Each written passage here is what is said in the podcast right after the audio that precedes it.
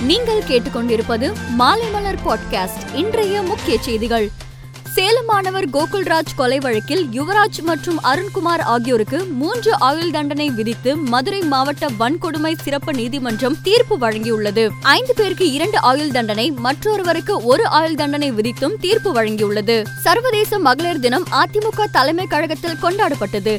இதில் கலந்து கொண்ட ஓ பன்னீர்செல்வமும் எடப்பாடி பழனிசாமியும் கட்சி அலுவலகத்துக்குள் சென்ற தனி அறையில் சிறிது நேரம் ஆலோசனை நடத்தினார்கள். அப்போது பொதுக்குழுவை கூட்டுவது குறித்தும் சசிகலாவை கட்சியில் சேர்ப்பது குறித்தும் சமீபத்தில் ஏற்படுத்திய சர்ச்சை குறித்தும் பேசியதாக தெரிகிறது. முன்னாள் முதலமைச்சர் ஜெயலலிதா மரணம் குறித்து நீதிபதி ஆறுமுகசாமி தலைமையிலான விசாரணை கமிஷன் விசாரணை நடத்தி வந்தது. இரண்டாயிரத்தி பத்தொன்பதாம் ஆண்டு பிப்ரவரி மாதம் ஆறுமுகசாமியின் விசாரணைக்கு சுப்ரீம் கோர்ட் தடை விதித்தது. அதன் பின்னர் மீண்டும் விசாரணை நடத்த கோர்ட் அனுமதி அளித்துள்ளது.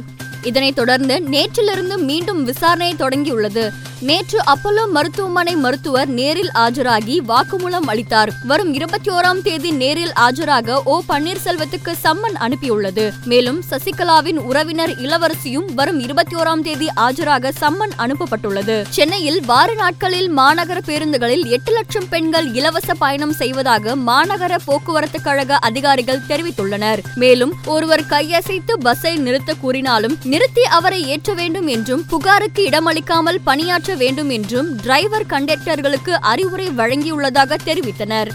மதுபார்களை மூடும் தீர்ப்பை எதிர்த்து மேல்முறையீட்டு செய்யக்கூடாது என பாட்டாளி மக்கள் கட்சி நிறுவனர் ராமதாஸ் வலியுறுத்தியுள்ளார். கேரள மாநிலம் வர்க்கலையை சேர்ந்தவர் பிரதாபன் மனைவி ஷெர்லி மற்றும் உறவினர்கள் அபிராமி அகில் மற்றும் அபிராமியின் எட்டு மாத கைக்குழந்தை ஆகியோர் ஒரே வீட்டில் வசித்து வந்தனர்.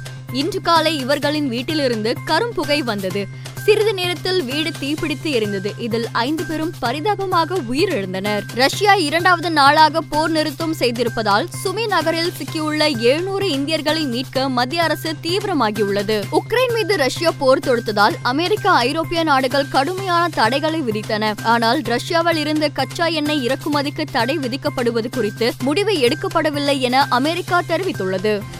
மேலும் செய்திகளுக்கு மாலைமலர் டாட் காமை பாருங்கள்.